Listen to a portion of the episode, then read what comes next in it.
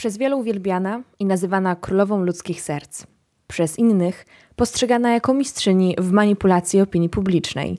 Jednak bez wątpienia jej śmierć 31 sierpnia 1997 roku była zaskoczeniem dla wszystkich. Dzisiaj porozmawiamy sobie o księżnej Dianie. Słuchacie Państwo podcastu po królewsku.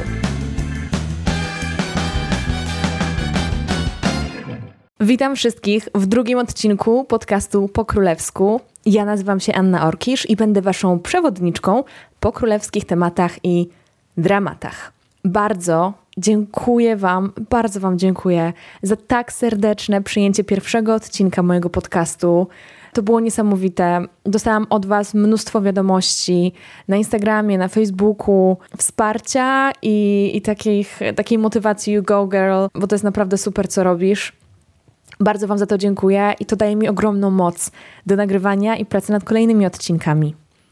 Jeżeli macie ochotę dalej wspierać mój podcast, to zostawcie mi recenzję w Apple Podcasts, jeżeli słuchacie podcastu na iPhone'ach. Dajcie kilka gwiazdek, zasubskrybujcie. Możecie zasubskrybować również w innych aplikacjach, na przykład w Spotify albo w innych, które są waszymi ulubionymi do słuchania podcastów. To buduje rzeszę osób, które dowiedzą się o tym podcaście. Podcast po prostu będzie lepiej promowany przez te aplikacje i zwiększy się liczba słuchaczy. A zwiększenie liczby słuchaczy to rozwój podcastu. Jeżeli wrzucacie na Instagram, że słuchacie, koniecznie oznaczajcie mój profil po królewsku.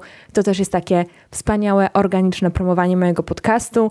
Ja wszystkiego nie zrobię sama, możecie mi w tym pomóc. Bardzo o to proszę i bardzo dziękuję za wszystkie, za wszystkie miłe słowa, za promocję mojego podcastu e, wśród Waszych znajomych. Znaczy to dla mnie naprawdę bardzo dużo i, i dziękuję. Są takie momenty w życiu narodu, które pamięta każdy. W Polsce takimi momentami była śmierć Jana Pawła II oraz katastrofa smoleńska.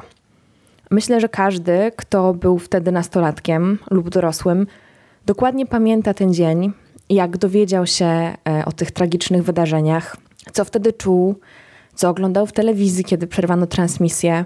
Po prostu wszyscy jesteśmy w stanie odtworzyć w jakiś sposób ten dzień. W USA e, takim wydarzeniem jest 11 września, zamachy terrorystyczne, które wówczas się odbyły, a w Wielkiej Brytanii takim dniem jest dzień, kiedy naród dowiedział się o śmierci księżnej Diany.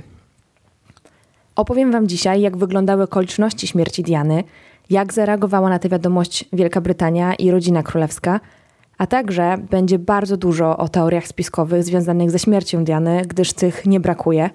No i odpowiemy sobie na pytanie, czy Diana została zamordowana. Na początku musimy sobie wyjaśnić, kim była Diana.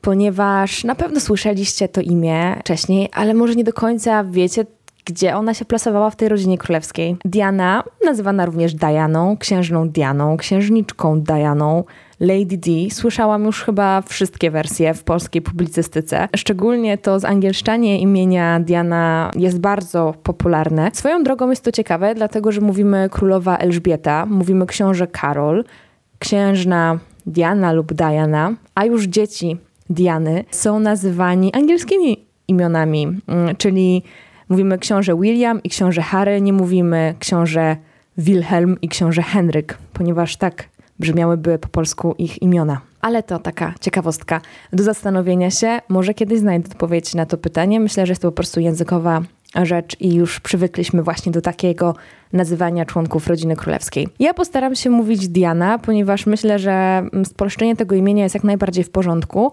ale czasami mogę się, możecie mnie przyłapać na pomyleniu się powiedzenia Diana, więc nie krzyczcie za bardzo. No dobra, ale kim była ta Diana? Diana była połączona ze wszystkimi osobami, które właśnie wymieniłam, recytując ich imiona, ponieważ była pierwszą żoną księcia Karola, następcy brytyjskiego tronu, który jest synem Elżbiety II, obecnie panującej królowej, czyli po prostu Diana była synową królowej, a także poprzez małżeństwo z Karolem stała się matką kolejnego następcy tronu, czyli księcia Williama oraz jego brata księcia Harego. William i Harry są szalenie popularni w popkulturze, w, na portalach plotkarskich, więc na pewno o nich słyszeliście. E, są e, takimi twarzami rodziny królewskiej. I właśnie Diana była ich matką.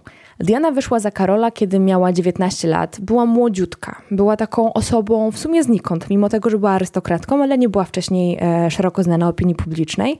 Karol był znacznie od niej starszy, miał 31 lat, więc był już dorosłym kawalerem. Na początku lat 80. E, właśnie e, wstąpili w związek małżeński, ślub, który wydawał się absolutnie bajkowy. Wróżono, że będzie to początek wielkiej bajki w rodzinie Windsorów. Nikt wówczas nie wiedział, że bajka zakończy się trochę ponad 10 lat później. Najpierw rozwodem pary, a następnie tragiczną śmiercią Diany.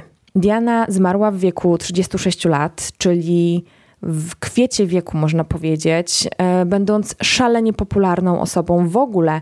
Karol i Diana byli, takim, były, byli taką power couple, e, jak to się obecnie mówi, lat 80. i lat 90., ale szczególnie w latach 80. Oni byli szalenie popularni. E, kiedy pojawiali się gdzieś w, podczas jakiejś wizyty zagranicznej albo na jakiejś premierze, otwarciu jakiejś wystawy, Wszyscy robili im zdjęcia, wszyscy chcieli uścisnąć im dłonie.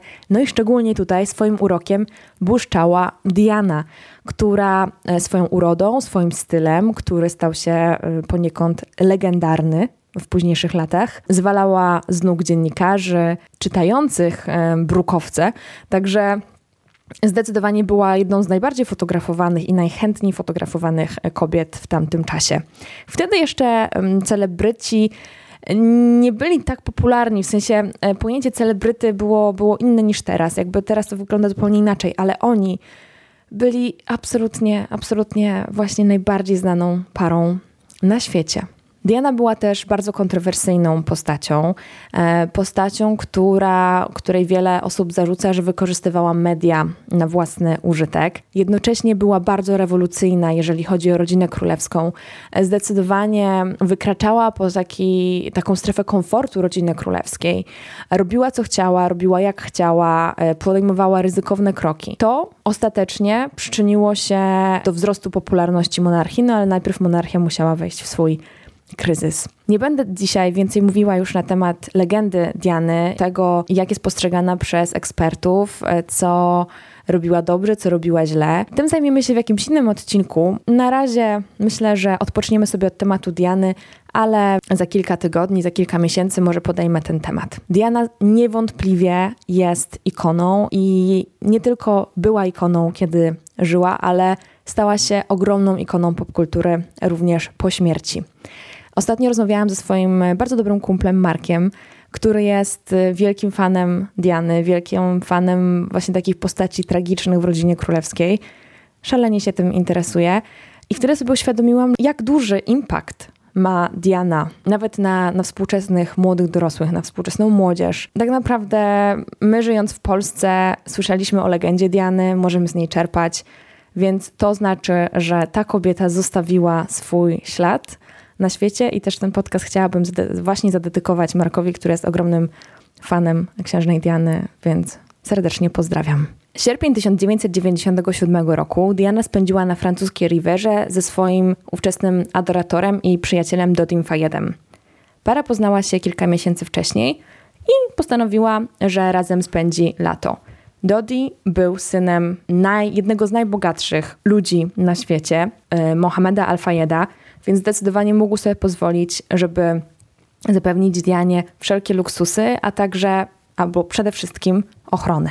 Para spędzała sierpień właśnie na południu Francji, a ostatniego dnia, 30 sierpnia, postanowili wrócić do Paryża, zatrzymać się tam na jedną noc przed powrotem do Londynu. Wieczorem 30 sierpnia para chciała zjeść kolację w restauracji, która nie znajdowała się w ich hotelu ale niestety paparazzi było tak dużo, że oni nie byli w stanie wysmyknąć się poza drzwi hotelu i w spokojnej atmosferze zjeść kolację.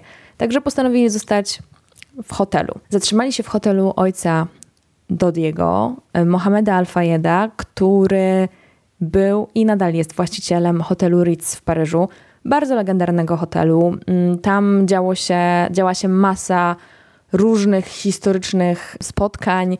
Mieszkały tam również takie postacie, no jak na przykład e, Coco Chanel. Mohamed też jest właścicielem domu towarowego Harrods w Londynie. I para, ponieważ tak wydawało im się też bezpiecznie, właśnie zatrzymała się u Mohameda w Ritzu. Tam postanowiła zjeść kolację.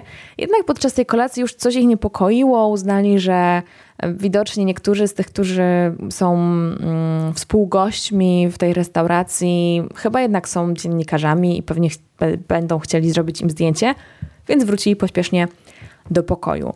Jednak mieli ochotę mm, wyjść z hotelu, ponieważ e, Dodi zaproponował Dianie, że pokaże jej swoje nowe mieszkanie w Paryżu i postanowili się tam udać. Wyszli tylnym wejściem, ponieważ e, uznali, że w ten sposób przechytrzą paparazzi, którzy czekali przed frontowym wejściem. Niestety paparazzi byli od nich sprytniejsi i kilka minut po północy e, Dodi i Diana byli fotografowani, jak wchodzą do samochodu, właśnie e, wymykając się tylnym wejściem z Ritza. Widać na tych zdjęciach, można je znaleźć w internecie, jak Diana zakrywa twarz, jak jest speszona, może troszeczkę poirytowana tym, że paparazzi czekają też przy tylnym wejściu, że nie mogą po prostu sobie mm, pozwolić na wymknięcie się anonimowe z hotelu i wycieczkę w późnych godzinach, bo jak mówiłam, było po północy do apartamentu do Diego. Niestety były to ostatnie zdjęcia, które zrobiono Dianie przed śmiercią. Para wsiadła do czarnego Mercedesa, którego kierowcą był Henri Paul.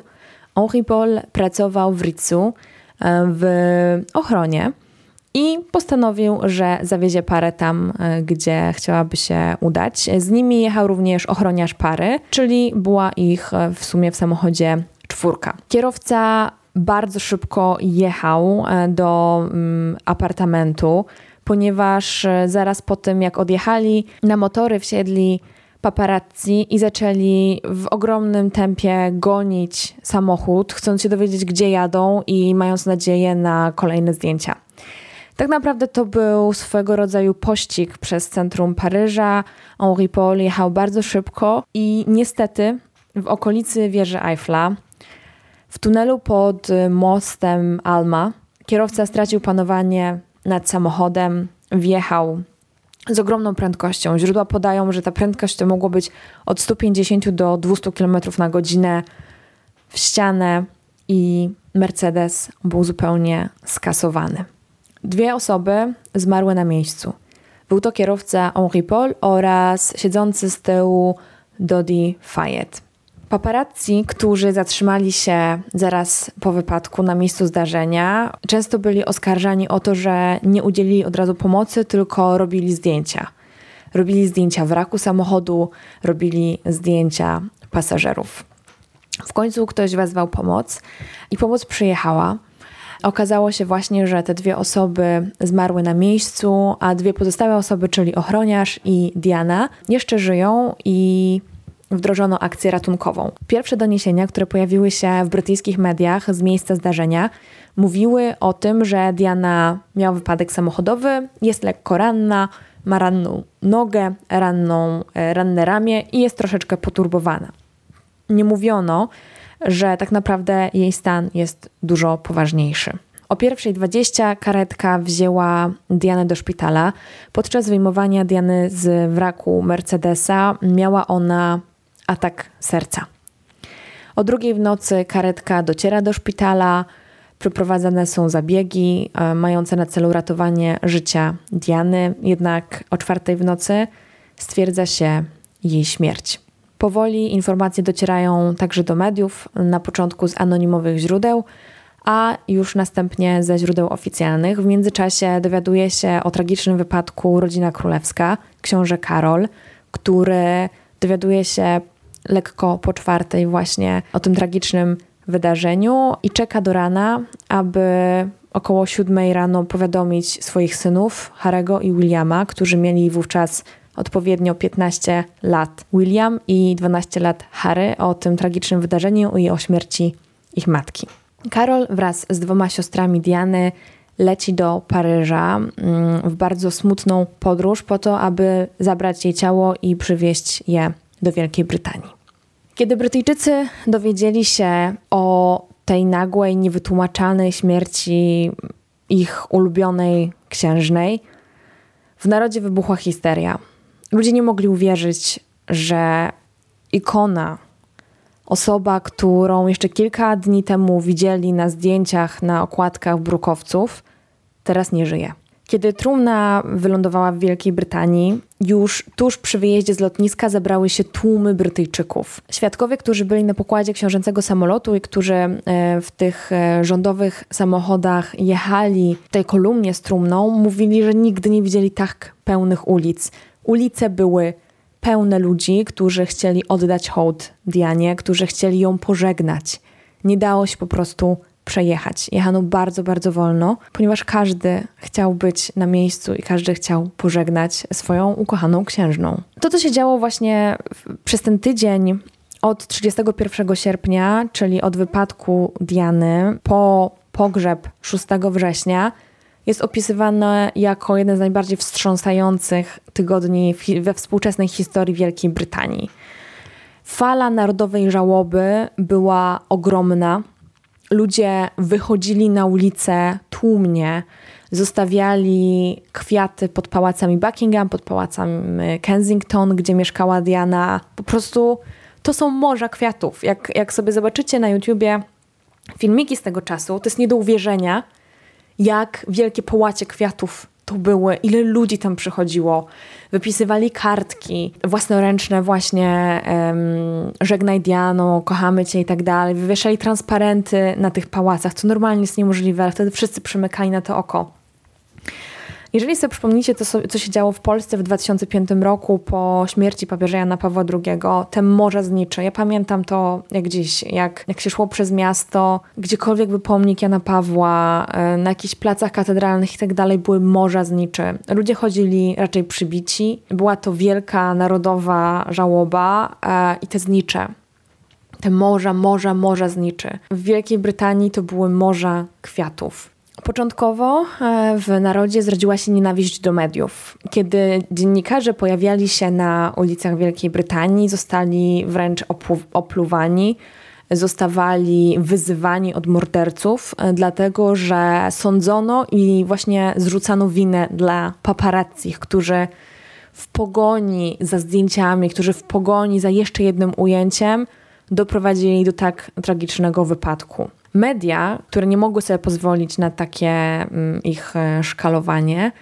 zdecydowały, że najlepszą obroną jest atak. I postanowiły publicznie atakować rodzinę królewską za brak responsywności z ich strony, za brak odpowiedzi, za to, że królowa siedziała w Szkocji e, w swoim zamku na wakacjach i nie pofatygowała się do Londynu, za to, że flaga nie została opuszczona na pałacu Buckingham, dosłownie za wszystko po prostu za to, że królowa opuściła w tak ciężkiej chwili dla narodu swoich ludzi. Media bardzo podgrzewały te historie i tak naprawdę rodzina królewska przechodziła wtedy przez jeden z największych kryzysów e, w, w swojej historii współczesnej.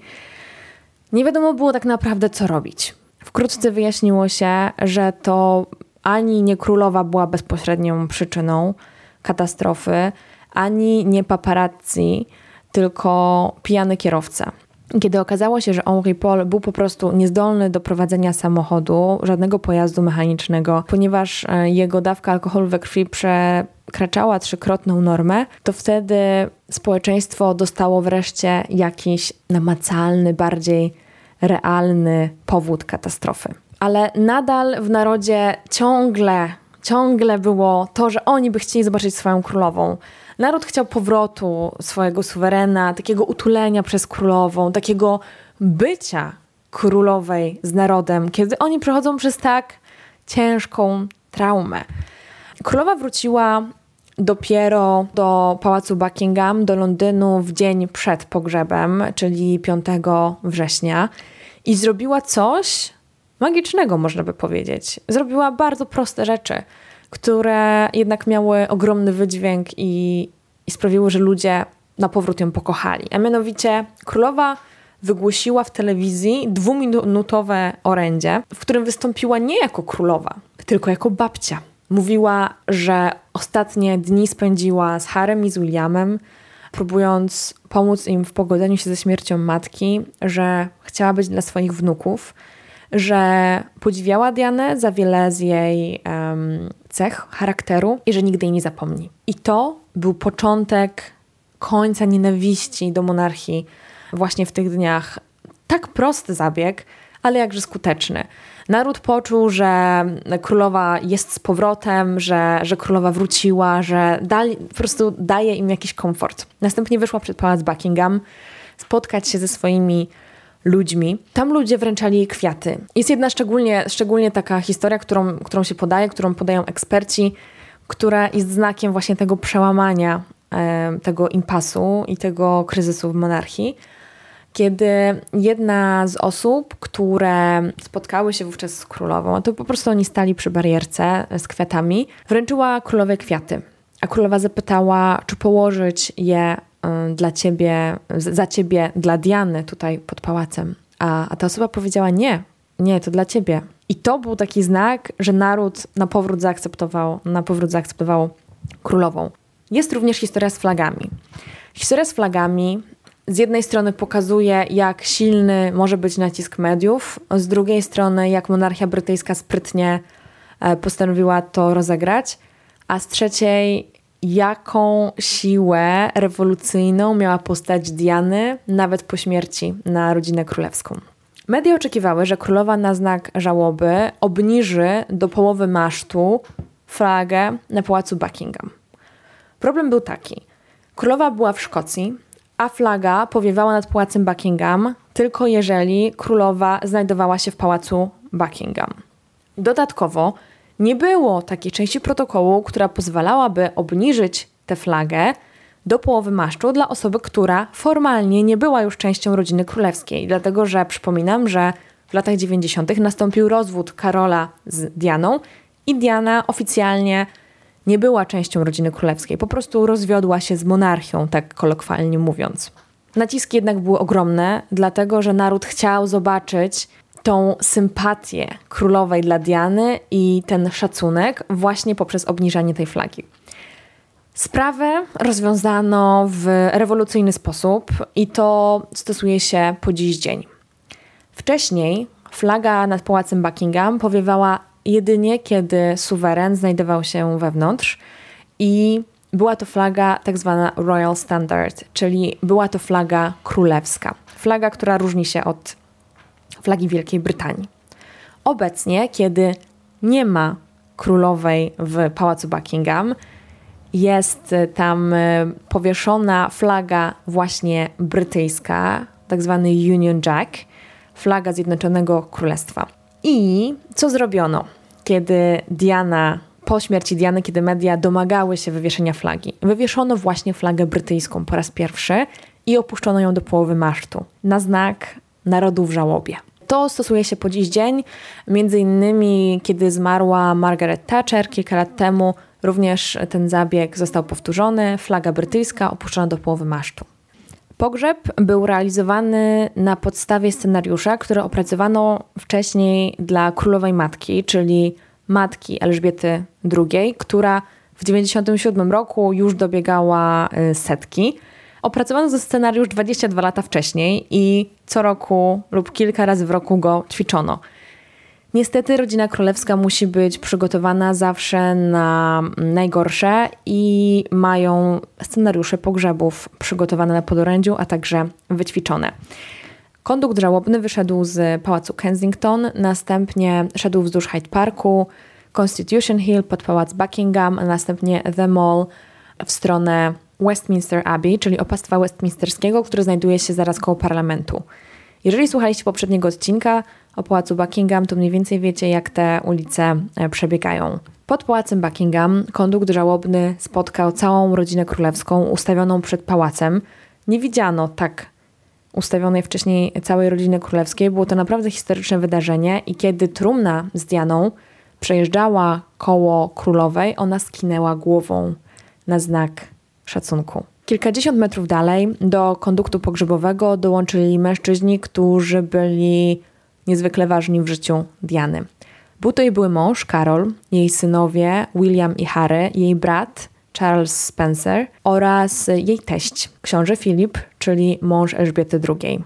Panowie szli w kondukcie pogrzebowym za trumną do samego opastwa westminsterskiego i jest to jedno z takich najbardziej znanych zdjęć z pogrzebu Diany, też najbardziej chyba chwytającego za serce, ponieważ chłopcy, którzy mieli wówczas 15 i 12 lat, nie dość, że stracili matkę, to jeszcze na oczach miliardów osób szli przez pół miasta za trumną swojej matki. Musieli być twardzi, musieli dać radę i w wywiadach, których udzielał e, potem Harry, właśnie wspomina to jako niezwykłe traumatyczne przeżycie. Zresztą myślę, że nikt mu się nie dziwi. Chwytający za serce był też list, była koperta, która znajdowała się na trumnie Diany, na której takim dosyć niepewnym pismem było napisane mami, czyli mamusia. E, tę kopertę postawił tam e, książę Harry i ta koperta przez cały czas pogrzebu była widoczna i myślę, że łamała serca wielu Brytyjczyków. Ceremonia pogrzebowa odbyła się w Westminster Abbey w opactwie westminsterskim i gośćmi na tej ceremonii były osobistości lat 90., politycy, oczywiście brytyjscy. Był m.in. premier Tony Blair, który czytał czytanie podczas tej uroczystości, ale także było wiele przyjaciół Diany, ponieważ Diana miała całe grono przyjaciół, wpływowych ludzi, którzy byli związani z kulturą, ze sztuką, muzyków, związanych z modą. Po prostu ona przyjaźniła się z wielkimi tego świata. Jednym z gości był Elton John, który podczas ceremonii zagrał i zaśpiewał zmienioną wersję swojej, jednej ze swoich piosenek, e, którą opracował ze swoim tekścistą, tak się chyba mówi, autorem tekstów i swoim przyjacielem. Zaśpiewał ją e, i zagrał podczas pogrzebu i, i, był to bardzo wzruszający moment. Wiele, wiele osób właśnie ten moment uważa za taki jeden z dwóch najbardziej chwytających za serce momentów e, tej ceremonii. Drugim chwytającym za serce momentem była przemowa Charlesa Spencera, czyli brata Diany. On w swojej przemowie, która była bardzo prawdziwa, bardzo prosta i bardzo z serca, wypowiedział ikoniczne słowa, które według wielu ekspertów idealnie podsumowują ostatnie lata życia Diany. Powiedział, że Diana dostała imię na cześć greckiej bogini łowów, a paradoksalnie ona była osobą, na którą urządzano przez ostatnie lata największe polowania. Największe polowania mediów, paparazzi, która była przez te media nękana. Po zakończeniu tej mm, mowy wiele świadków wspomina, że zaczęli słyszeć jakiś szum. Nie wiedzieli za bardzo, co to jest. Czy to jest szum jesiennych liści, czy to jest szum wiatru. I okazało się, jak ten szum dochodził coraz bliżej i bliżej opactwa, że jest to szum oklasków ludzie w całym Londynie, a było ich ogrom, którzy byli zebrani wzdłuż trasy konduktu pogrzebowego, w parkach, na placach, wszędzie były ogromne telebimy, po prostu po tym przemówieniu zaczęli klaskać. I tak klaskali, i klaskali, i klaskali, aż ten szum oklasków wdarł się do opactwa westminsterskiego i tam też wszyscy klaskali. Wszyscy bili brawo, nie przemowie brata Diany, chociaż ona na pewno była chwytająca za serce, ale Dianie, po prostu w hołdzie dla tej niezwykłej kobiety. Diana nie została pochowana w Westminster Abbey, ale w rodzinnej posiadłości Spencerów w Altrop. Zdecydowano się na to, ponieważ jest to bardzo prywatne miejsce. Stworzono jej grobowiec na małej wyspie na środku jeziora, właśnie w posiadłości Spencerów, po to, żeby mieć prawo do tego prywatnego pochówku, na którym była tylko najbliższa rodzina, ale też po to, żeby, no co jak co, nie zjeżdżały się hordy turystów do tego miejsca. Po prostu chcieli mieć kawałek Diany dla siebie. Diana jest upamiętniona w kilku miejscach w Londynie. Jeżeli będziecie, to możecie właśnie je tam odwiedzić. Najbardziej znanym upamiętnieniem Diany jest tak zwany Diana Memorial, który powstał w 2004 roku. Znajduje się on w parku Kensington, nieopodal pałacu Kensington. Jest to taka dosyć śmieszna fontanna, płaska, która wije się e, wśród e, traw. Zamysł tego był taki, żeby to nie był jakiś pomnik, żeby to nie było nic ekskluzywnego, tylko żeby to było inkluzywne miejsce dla rodzin z dziećmi, żeby każdy mógł tam przyjść, każdy mógł miło spędzić czas i dobrze się bawić i pomyśleć ciepło właśnie o Dianie. W ogrodach Pałacu Kensington w 2021 roku ma stanąć także pomnik księżnej Diany. Bardzo długo wybierano rzeźbiarza, ale w końcu zdecydowano się na jednego brytyjskiego artystę, który jest autorem między innymi rewersów do brytyjskich monet. Tam jest taka jakby płaskorzeźba e, królowej Elżbiety II i właśnie on będzie wykonywał rzeźbę e, Diany. Stanie ona latem 2021 roku w ogrodach Pałacu Kensington dla upamiętnienia 60. urodzin księżnej Diany. Nie tylko rodzina królewska zdecydowała się na upamiętnienie Diany, zdecydował się na upamiętnienie jej również Mohamed Al-Fayed. Jak wspominałam, był to, jest to ojciec Dodiego Fayeda, który wraz z Dianą zginął w wypadku, a także właściciel Harrodsa, jednego z największych domów towarowych w Londynie. I właśnie jeżeli będziecie w Londynie, to też polecam wybrać się do Harrodsa, nawet jeżeli nie jesteście jakimiś e, zakupowymi frikami, jak to się mówi. Harrods nie leży daleko od e, pałacu Kensington. To jest... E, jak na Londyn naprawdę niewielka odległość. W Harrodsie są dwa miejsca, gdzie Diana i Dodi są upamiętnieni, oni są upamiętnieni tam razem. Ja mówię, że jednym miejscem jest taki trochę ołtarzyk, jest to taka rzeźba, takie no, osobliwe miejsce. Są tam też na przykład, jest tam kieliszek, z którego Diana piła ostatniej nocy przy tej kolacji, więc może jest to trochę dziwne, ale jest tam takie miejsce, a w innej części um, sklepu znajduje się pomnik właśnie Diany i do Diego. No dobra, ale co tak naprawdę wydarzyło się wtedy w nocy 31 sierpnia 1997 roku? Przeprowadziłam Was przez dramatyczne, refleksyjne momenty pogrzebu, a teraz e, powiem Wam, co działo się przez kolejne 20 lat.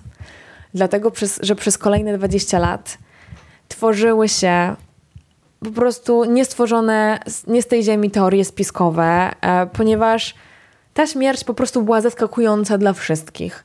Więc każdy chciał ją rozwiązać w jakiś sposób. Z jednej strony była taka droga administracyjna, francuska policja, brytyjska policja, sąd, a z drugiej strony wiele osób próbowało tę sprawę rozwikłać po swojemu. Najpierw opowiem o oficjalnych ustaleniach sądu i o tym, co on następnie zawyrokował. Ustalono, że Henri Paul, kierowca, pracował w ochronie w Ritzu, ale był tego samego dnia, tego samego wieczoru widziany w barze. I zapytany, co pije, powiedział, że pije sok ananasowy. A sok ananasowy wygląda bardzo podobnie do francuskiego drinku pastis. Dodatkowo odkryto, że stężenie alkoholu we krwi e, właśnie Pola przekraczało dozwolone normy ponad trzykrotnie. Mieszanka alkoholu, którą wypił, z tabletkami antydepresyjnymi, które przyjmował, spowodowała utrudnienia w opanowaniu sytuacji. Tak naprawdę on w ogóle nie powinien wsiadać za kółko, ponieważ nie był zdolny prowadzić takiej maszyny w sposób bezpieczny. Zaskakującą rewelacją było to, że żadna z czterech osób znajdujących się w samochodzie nie miała zapiętych pasów. Początkowo myślano, że ochroniarz, który jechał po prawej stronie z przodu, miał zapięte pasy, ponieważ jako jedyny przeżył tragedię. Właśnie, to też jest ciekawe, właśnie ta druga osoba, która została zraniona, oprócz księżnej Diany, to był ochroniarz i ochroniarz przeżył tragedię, był ogromnie poturbowany, ale y, udało mu się to, nawet wydał taką książkę, ostatni, który przeżył, ale on nie wniósł jakichś rewelacji do tego śledztwa. No i trzecia sprawa, która otworzyła morze, morze teorii spiskowych, która kryje się pod dwoma słowami, a właściwie trzema: biały Fiat Uno. Słuchajcie, na tym Mercedesie, który był czarny, który został zupełnie zniszczony w wypadku, był ślad lakieru. Kiedy zbadano, okazało się, że ten lakier pasuje tylko do jednego modelu samochodu i był nim biały Fiat Uno. Problem polegał na tym, że Fiat Uno, słuchajcie, to był najczęściej występujący samochód we Francji w tamtym czasie. Było go po prostu setki tysięcy na drogach. biały Fiat Uno. Wygooglujcie sobie. Wytypowano dwóch kierowców i dwa samochody, ale nie stwierdzono, żeby którykolwiek z nich mógł być na miejscu zdarzenia, więc uznano, że Fiat Uno jest nieistotny w sprawie. I w 2008 roku zakończyło się e, postępowanie i zawyrokowano, że powodem katastrofy był pijany kierowca. Jednak, co budzi podejrzenia, i tutaj zaczyna się, zaczyna się ocean teorii spiskowych, sędzia powiedział do ławników: Nawet nie myślcie o morderstwie, to na pewno był wypadek, więc zawyrokujcie mądrze. I to zdanie już budzi wątpliwości, a w połączeniu z tym Fiatem Uno, w połączeniu z tym mocno naalkoholizowanym kierowcą i jeszcze z brakiem pasów, a świadkowie mówią, że księżna zawsze zapinała pasy, no coś tu mogło śmierdzieć. Pierwszą grupą teorii spiskowych jest grupa związana z białym Fiatem Uno.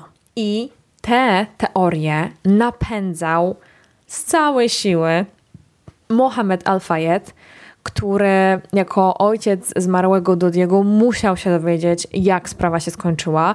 I on nie ustępował w, w poszukiwaniu odpowiedzi, ponieważ nie był w stanie uwierzyć, że to jest tylko kwestia pijanego kierowcy i jeszcze kierowcy, no, który pracował w jego hotelu.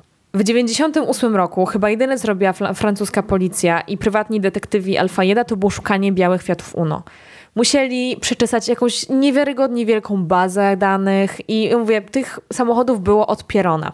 Wytypowano ostatecznie dwie, dwa samochody. Jednego z tych samochodów kierowcą miał być e, James Anderson, dziennikarz. Jednak kiedy policja do niego przyszła, on wszystkiemu zaprzeczył, powiedział, że, że on nie był tym białym UNO, które miało jakieś tam zainteresowanie wypadkiem i ogólnie no to, to nie. Sprawa zaczyna gęstnieć, ponieważ w 2000 roku Anderson popełnił samobójstwo. Został znaleziony we wraku spłoniętego samochodu. Jednak jego ciało nie było dobrze zachowane i bardzo długo zajęło policji um, stwierdzenie, kim tak naprawdę jest Denat. Zawyrokowano, że jest to ten y, dziennikarz. W jego głowie, co było podejrzane, były dwa pociski – a specjaliści od samobójstw mówią, że raczej ciężko, żeby samobójca umieścił w swojej głowie dwa pociski. Dodatkowo drzwi samochodu były zamknięte, co budzi kolejne podejrzenia, ponieważ samobójcy zwykle nie zamykają drzwi od samochodu. Miało być to, według Mohameda Al-Fayeda, zabójstwo ukartowane prawdopodobnie przez MI6, czyli brytyjskie służby specjalne oraz samego księcia Filipa, małżonka Elżbiety II, jako przedstawiciela rodziny królewskiej, ponieważ Anderson miał wpaść na trop właśnie tego, że rodzina królewska i MI6, czyli brytyjskie służby specjalne, zabiły Dianę. I ponieważ chciał jakby wyjść z tą wiadomością do opinii publicznej, no to sam został zamordowany.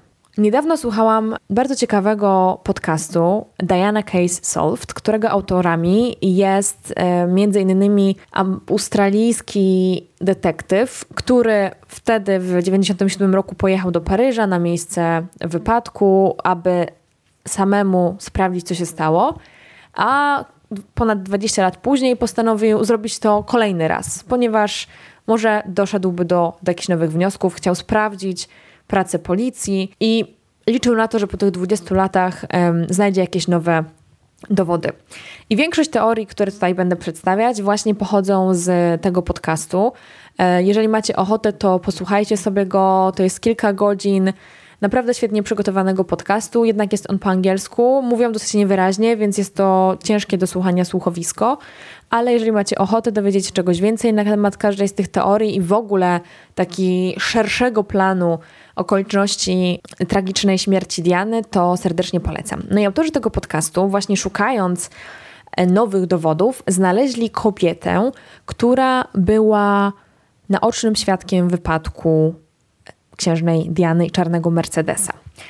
I ona y, opisała Fiata Uno, którego tam widziała. Mówiła, że ma zadrapania, opisała sylwetkę kierowcy, opisała nawet jego psy. I rysopis, który podała, zgadza się z drugim Fiatem Uno, który wytypowali śledczy, e, którego właścicielem i kierowcą był Francuz wietnamskiego pochodzenia. Jednak on nie był już biały, tylko był czerwony, ponieważ kilka dni po wypadku został przemalowany tajemniczo z białego na czerwony. Nie wiadomo dlaczego. Jednak kiedy policja pojawiła się właśnie u właściciela tego już teraz czerwonego Uno, on powiedział, że on to kilka dni przed wypadkiem, a nie kilka dni po wypadku pomalował, więc oni generalnie przeprowadzali analizy, uwierzyli mu na słowo i tyle.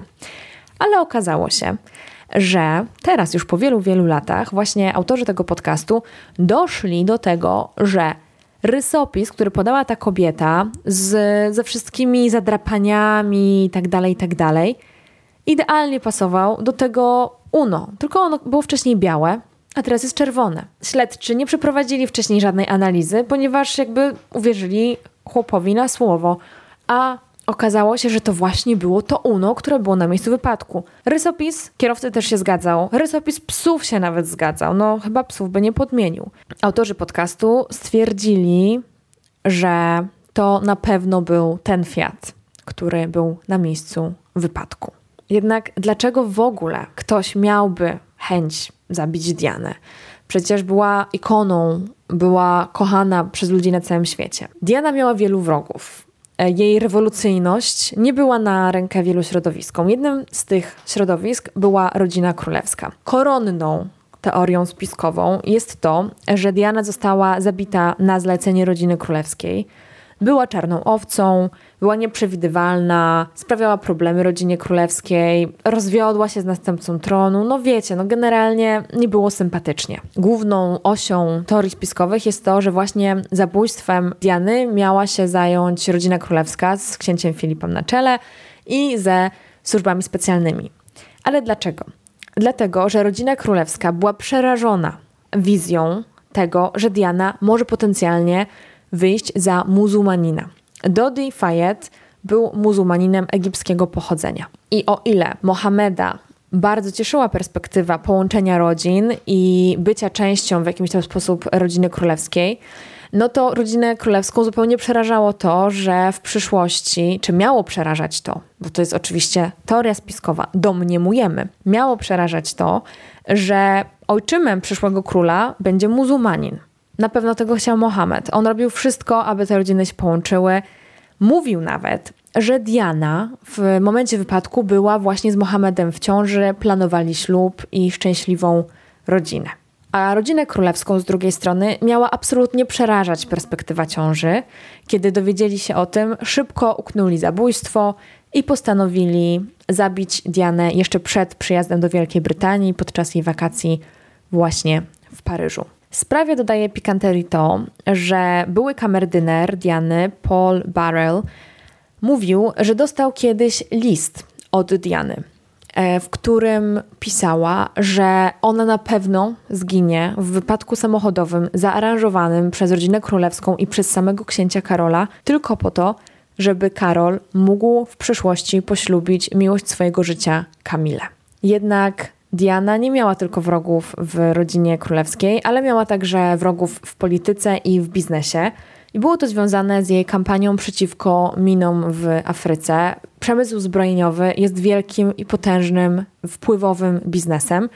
I potencjalnie to właśnie oni mogli zlecić zabójstwo Diany, aby już nie angażowała się w akcje, żeby uciszyć jej akcje antyzbrojeniowe. Kolejne wątki w teoriach spiskowych to wątki medyczne, ponieważ czas pomiędzy wypadkiem, który odbył się około 20-30 minut po północy, a momentem, kiedy Dianę przywieziono do szpitala o drugiej w nocy, był niepokojąco długi. No to było to było około półtorej godziny. W normalnym, wydawałoby się nam, sytuacji, no to to jest kilka minut, a nie półtorej godziny. Wynika to poniekąd z procedur, które są we Francji, ponieważ tam ratuje się pacjenta na ile się da na miejscu zdarzenia, a następnie przewozi się do szpitala, a nie tak jak w większości krajów, że przewozi się do szpitala i ratuje się w szpitalu. Jednak Diany nie przewieziono do szpitala dla VIP-ów, tylko do zwykłego szpitala. I sprawa nabiera rumieńców w momencie, kiedy wiemy, że Diana dostała ataku serca, kiedy wyjmowali ją z wraku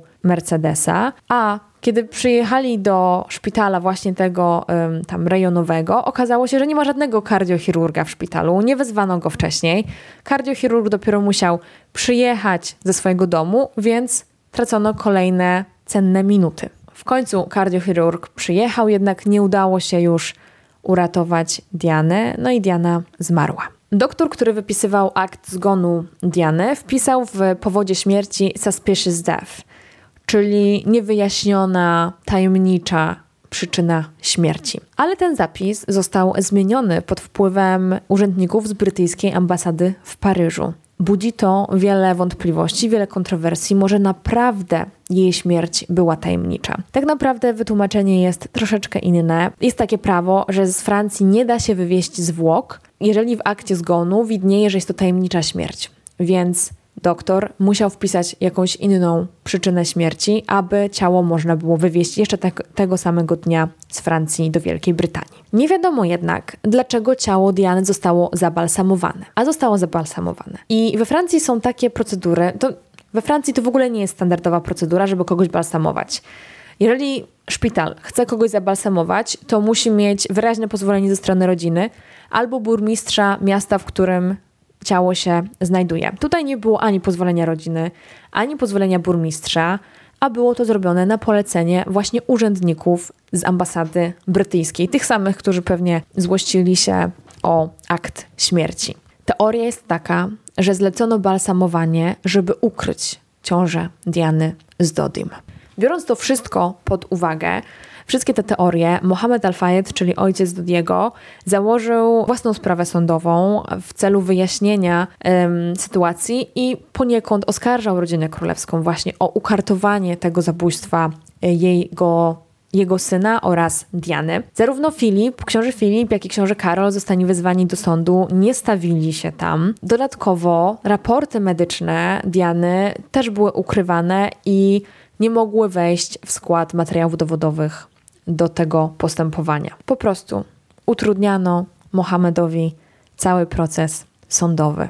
Autorzy podcastu Diana K. Solved, analizując cały przebieg wypadku, a także trochę przymykając oko na wszystkie te teorie spiskowe, o których przed chwilą powiedziałam, raczej próbując je w zgrabny sposób wyjaśnić, zawyrokowali, że według nich powodem śmierci Diany był nieszczęśliwy wypadek samochodowy spowodowany przez pijanego kierowcę. Według nich jednak duży udział w wypadku miał biały Fiat Uno, który był kierowany przez Francuza wietnamskiego pochodzenia, który według nich był wówczas na miejscu wypadku i w jakiś sposób spowodował ten wypadek lub w nim współuczestniczył. Jednak jak to się stało? Nie ma na to żadnych dowodów, ponieważ w tunelu po prostu nie było żadnych kamer, a sam kierowca Fiata Uno się do tego nie przyznał.